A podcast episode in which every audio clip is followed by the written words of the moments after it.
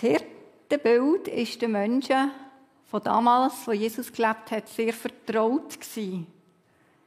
Der Hirt ist ein alltäglicher Beruf gewesen. Susanne hat vorhin gesagt, sie hat Haufen Schöfli gesehen auf der Weide. Wir sehen sie nicht mehr so viel mit dem Hirt. Uns ist das Bild nicht so präsent. Und ich denke, dort, damals sind die Schafe auch viel mehr Gefahren ausgesetzt gewesen. Trotzdem möchte ich jetzt das Bild vom Hirt aufnehmen und uns ein bisschen näher bringen. Der Hirt ist ein Sinnbild von der ständigen Fürsorge von Gott. Eine einzigartige Bezugsperson, ein verantwortungsvoller Leiter von einer Herde von wehrlosen, hilflosen Tieren. Er ist auch Arzt, er ist Seelsorger, er ist Schiedsrichter. Nichts wird ihm zu viel. Immer weiss er Rat. Und er ist immer parat, sich für das Wohl von jedem einzelnen Schöfli, aber auch von der ganzen Herde einzusetzen. Das Schöfli, das kann sich echt wirklich freuen und umgumpen und fröhlich sein. Es weiss, der Hirt schaut, wenn irgendein gefährlicher Hund kommt, der irgendetwas, er schaut. Jesus bezeichnet sich als Hirt und wir sind seine Schafe. Aber bist du parat, dich mit einem hilflosen, wehrlosen Schaf vergleichen zu lassen? Also das ist doch jetzt ein Begriff, der doch wirklich nicht gerade passt, oder? Vielleicht geht es dir gerade gut, es ist dir, ja, du bist zufrieden, du hast alles, was du brauchst. Ja, und wir sind doch eine aufgeklärte Gesellschaft, wir sind gebildet, wollte ich denn so ein Schaf sein? Aber vielleicht macht dir ja auch gerade das Weltgeschehen Mühe. Mühe. Ja, vielleicht macht es dir auch müde. Corona, der Krieg in der Ukraine. Vielleicht hast du ein Kind, das dir Sorgen macht. Ja, es gibt ganz viele Sachen, die uns Sorgen machen können im Leben. Und vielleicht bist du dann wirklich auch dankbar wenn du einfach als Schaf in einem Hirt kannst hinten nachlaufen kannst. Darfst du mal das nächste Bild? Ja, einerseits der Hirt, der vorangeht, und andererseits der Hirt, der jedes Schöfli persönlich auf die Arme nimmt. Ah, eins ist sicher, Jesus möchte, ob, wir, ja, ob es uns gerade mega gut geht oder nicht. Er möchte uns gerne vorangehen. Aber was auch sicher ist, wenn wir jemandem nachlaufen wollen, dann müssen wir auch ganz sicher sein, dass die Person vertrauenswürdig ist. Wir laufen niemandem nach, wo wir nicht recht wissen, wo uns das hinbringt.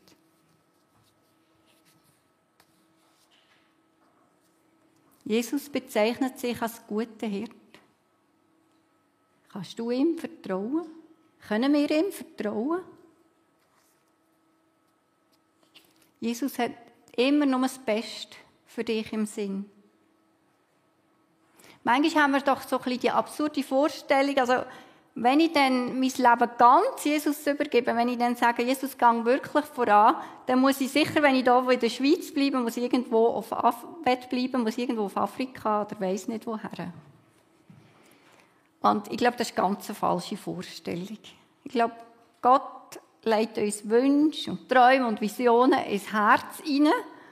Und ja, vielleicht kommt es wirklich mal ganz anders. Aber da bin ich mir sicher, dass es so ist weil Gott weiß, dass eben dort mein Platz ist und dass es das Beste ist für mich. Vielleicht merken wir es erst, wenn es dann so weit ist. Im Text heißt es, die Schafe hören auf die Stimme vom Hirt. Sie folgen dem Hirt, weil sie seine Stimme kennen und ihm eben vertrauen. Wenn Jesus sagt, ich bin der gute Hirt, heisst das, du bist ein Gegenstand von göttlicher Fürsorge. Er verleiht dir Würde. Er macht sich um dich ganz persönlich ernsthaft Gedanken. Nicht einfach im Gesamten von der ganzen Herde, sondern um dich ganz persönlich.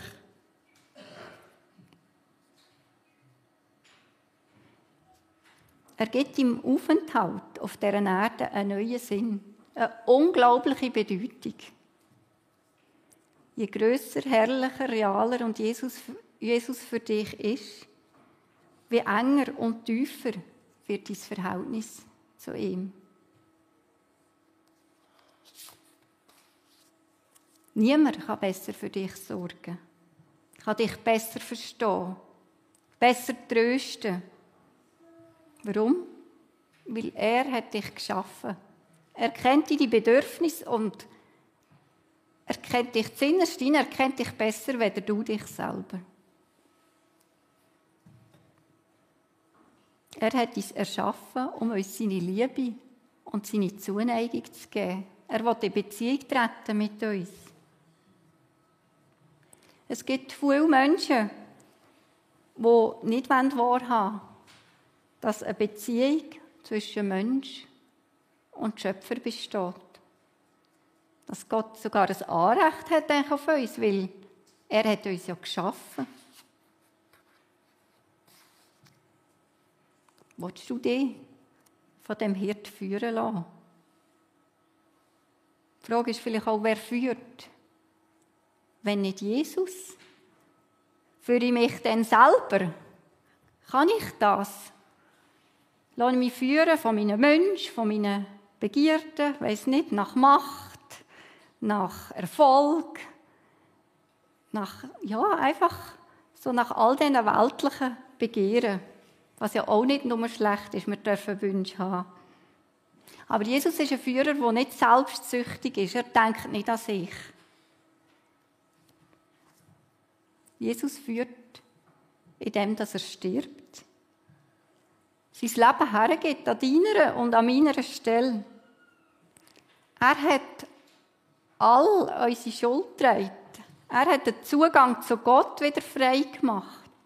Er hat auch unsere Verletzungen getragen, unsere Scham, unsere Angst, unser Versagen, unsere Verzweiflung.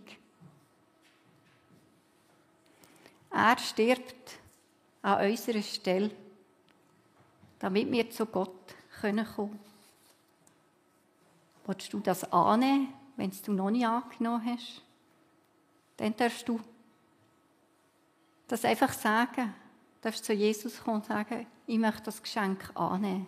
Ich möchte dir gehören. Wenn es du schon angenommen hast, vielleicht ist es an der Zeit zu sagen, ich will wirklich mein Leben dir ganz geben. Ich will wirklich, dass du vorausgehst. Nicht, dass du musst hinten anlaufen und Ja sagen zu dem, was ich eigentlich will. Und Jesus führt auch in dem, dass er dich wirklich kennt. In dem, dass er weiß, was dir gut tut. Und Jesus führt auch Menschen zusammen. Er führt Fremde zusammen. Sein Wort schafft Gemeinschaft.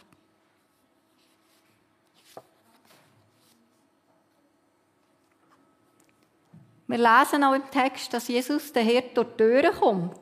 Also, du kannst wirklich Ja oder Nein sagen zu ihm. Er schleicht sich nicht durchs Fenster und sagt, ja, du, ich bin jetzt ein bisschen da in deinem Leben, ich mische jetzt da auch noch ein bisschen mit. Nein, er kommt durch die Türen hinein. Und er ruft jedes einzelne Schaf. Er ruft dich mit Namen. Jedes einzelne ist ihm wichtig. Und die Schafe, die folgen ihm freiwillig, weil sie wissen, der Hirt meint es gut mit mir und weil sie seine Stimme kennen. Dann haben wir im Vers 1 aber auch noch jemand anderes, weder der gute Hirt. Der, der eben nicht zu den Türen hineinkommt. Der Dieb und der Räuber, der sich irgendwo hineinschleicht. Der Dieb kommt, um die Schafe zu stellen, zu schlachten und Verderben zu bringen. Dieb und Räuber ermessen den Wert vom Schaf an dem, was das Schaf ihnen wird einbringen. Was habe ich denn davon an dem Schaf? Satan ist die Not von denen, die unter seiner Herrschaft stehen, völlig egal. Er ist ein hartherziger Herr. Es geht ihm nur um sich selber, um sein Reich. Und er ist auch mega schlau und gemein. Im 1. Mose 3 begegnen wir ihm, der Schlange. Er kommt zu der Eva und sagt, sollte Gott jemand gesagt haben, ihr dürft von diesen Bäumen hier, von diesen Früchten nicht essen. Jetzt hat es so viele Früchte und ihr dürft nicht essen. Dann sagt Eva, nein, nein, du hast etwas falsch verstanden. Wir dürfen von allen Früchten essen. Nur von dem Baum mitten im Garten dürfen wir nicht essen. Dann werden wir sterben. Und dann sagt die Schlange, nein, nein, das ist nicht so. Gott weiß, wenn ihr von dieser Frucht esset, dann werdet ihr sein wie er, sein wie Gott, und ihr werdet wissen, was gut und böse ist. Die Schlange lügt. Sie erzählt Halbworte. Und sie sagt etwas ins Herz von der Eva. Hey, Gott meint es nicht so gut mit dir. Er will dir etwas vorenthalten.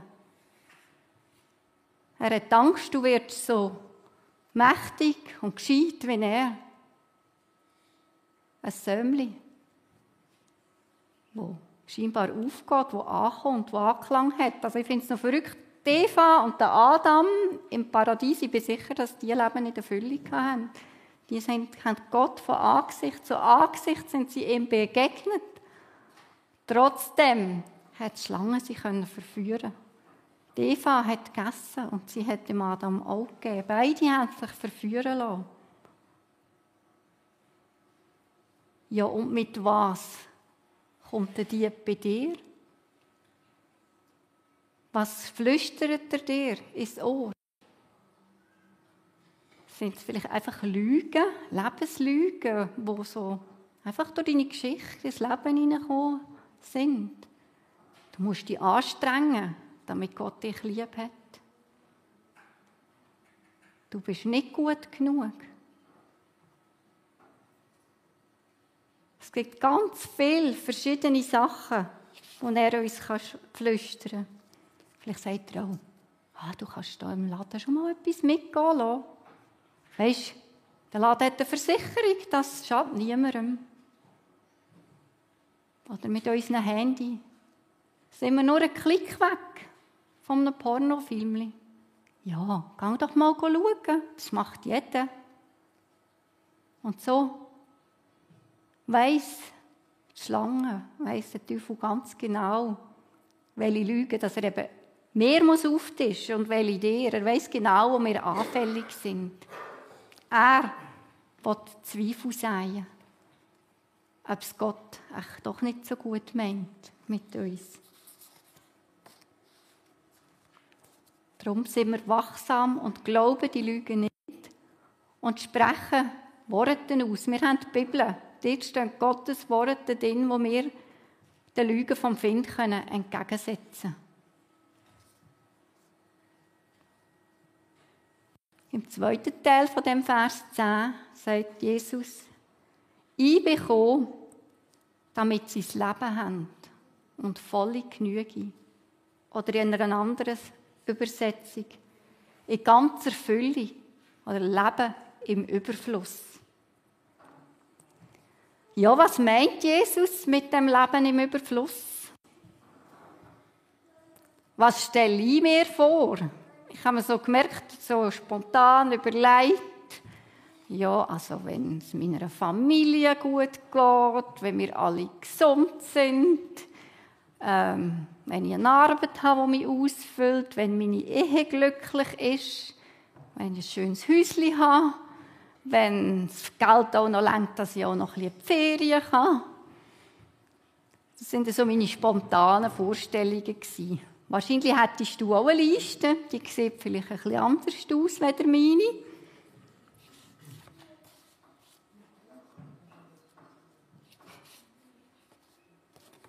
Ja, aber was meint Jesus wirklich?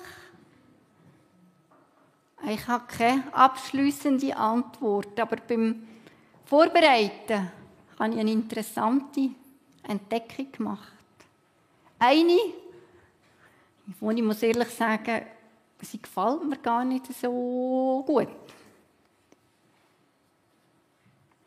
Nämlich, dass wir oft näher zu Gott, zu dem Hirt kommen, wenn wir in unserem Leben durch Täler gehen.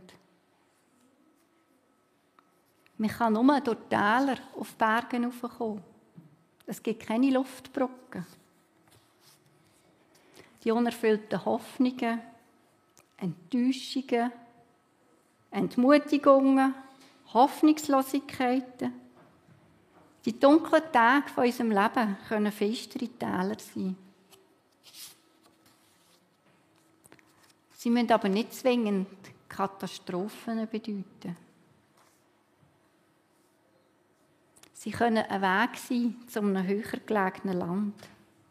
Ein Weg näher zu Gott dem Vater. Der Weg von Gott führt durch die Täler von unserem Leben nach oben.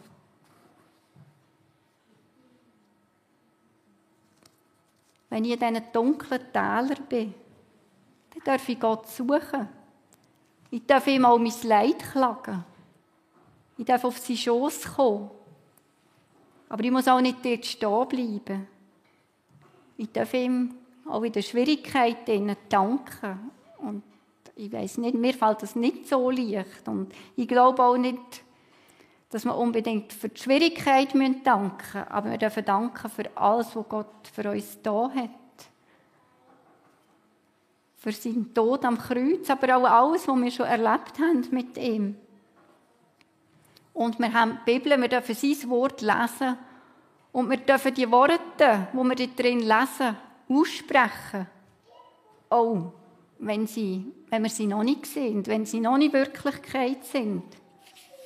Und wir dürfen Antworten suchen in der Bibel. Wenn ich zum Beispiel Angst habe, dann kann ich zum Beispiel einen Vers suchen über die Angst. Zum Beispiel, der Herr ist mit mir. Darum fürchte ich mich nicht. Das heißt nicht, dass du dich nachher sofort nicht mehr fürchtest. Aber du darfst es immer wieder aussprechen. Und mehr und mehr wird es zu deiner Wirklichkeit. Gott hat gesprochen und die Erde ist entstanden, wir sind entstanden. Oder wenn ich immer noch mit Minderwert kämpfe, es gibt ganz viele Stellen in der Bibel, wo dazu etwas sagen. Zum Beispiel im Psalm 139. Ich habe dich wunderbar und einzigartig geschaffen. Und manchmal müssen wir die Sachen unserer Seele immer wieder sagen, bis sie es endlich glaubt. Oder wenn ich krank bin, dass ich sage, durch deine Wunden bin ich geheilt. Noch bei Jesus weichen mit der Zeit Angst und Ruhe, Unruhe. Wir werden still und vertrauen Gottes Fürsorge. Voraussetzung dafür ist, ich nehme es an, ich nehme das Schlimme, das Traurige, das Unangenehme, ich nehme es bewusst an und sage Ja dazu. Es ist jetzt so, was nicht heisst, dass es muss so bleiben Nach jedem dunklen Tunnel wird es wieder hell. Nach jedem dunklen Tal kommen wir wieder auf die Höhe rauf. Die Woche hat jemand gesagt zu mir, manchmal strapaziert Gott unser Vertrauen. Ja, und das, dem würde ich auch zusagen. Aber wir dürfen wissen, er ist immer da, auch wenn wir es nicht spüren. Und ich glaube, das Leben in der Fülle, das Leben im Überfluss, da dürfte ich jetzt noch das Bild vom römischen Brunnen zeigen. Das Leben im Überfluss, das heißt ja, es überfließt. Es ist mehr weder genug. Ich glaube, das Leben im Überfluss ist dort zu finden, wo wir ganz nah an Gottes Herz sind.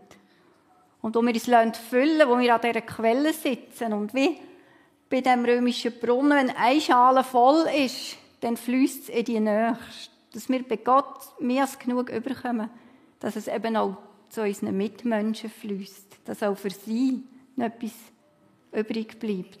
Nicht aus uns, sondern weil Gott uns füllt.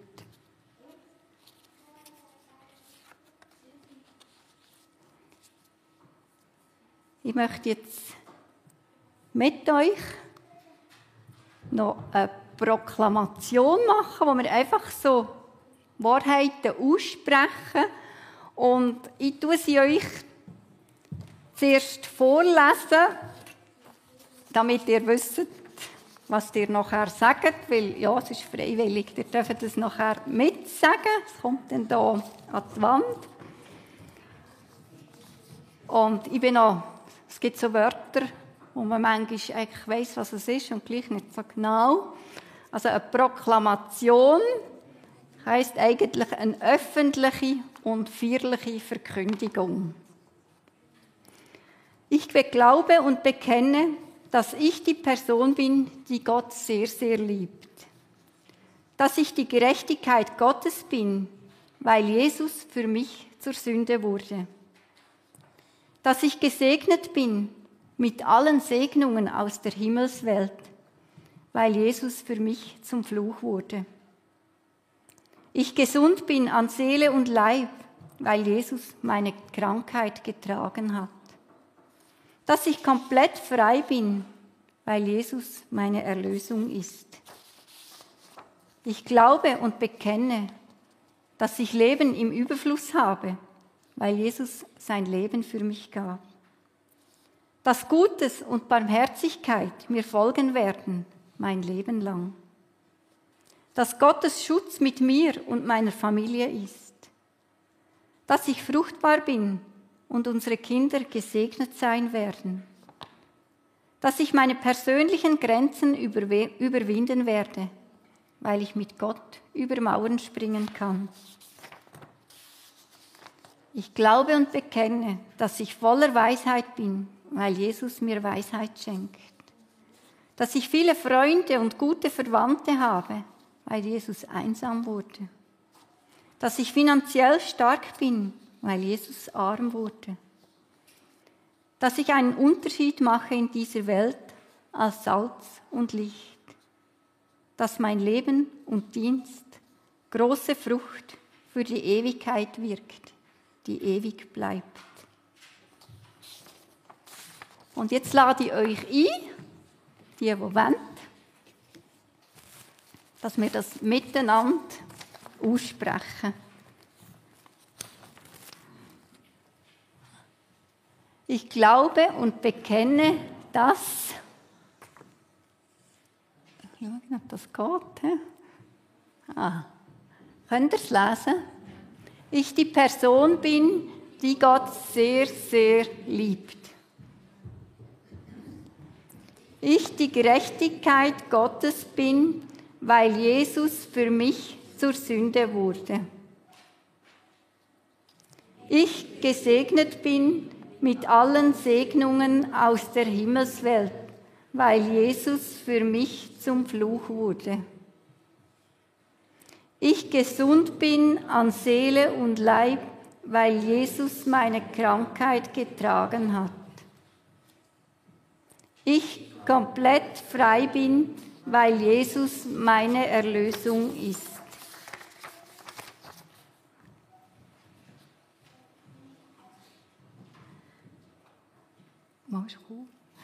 Ich glaube und bekenne, dass ich Leben im Überfluss habe, weil Jesus sein Leben für mich gab. Gutes und Barmherzigkeit mir folgen werden mein Leben lang. Gottes Schutz mit mir und meiner Familie ist. Ich fruchtbar bin und unsere Kinder gesegnet sein werden. Ich meine persönlichen Grenzen überwinden werde, weil ich mit Gott über Mauern springen kann. Ich glaube und bekenne, dass ich voller Weisheit bin, weil Jesus mir Weisheit schenkt. Ich viele Freunde und gute Verwandte habe, weil Jesus einsam wurde. Ich finanziell stark bin, weil Jesus arm wurde. Ich einen Unterschied mache in dieser Welt als Salz und Licht. Mein Leben und Dienst große Frucht für die Ewigkeit wirkt, die ewig bleibt. Amen. Danke vielmals. Ich möchte noch beten. Ja, Jesus, danke vielmals, dass du unser Hirt bist und dass du uns gern vorangehst und dass du weißt, was das Beste für uns ist. Und danke für die Worte, die wir haben in deinem Wort und wir dürfen glauben und aussprechen. Und danke, dass du gerade im dunklen Tal immer bei uns bist. Dass du uns nie vergisst und nie leiden lässt. Amen.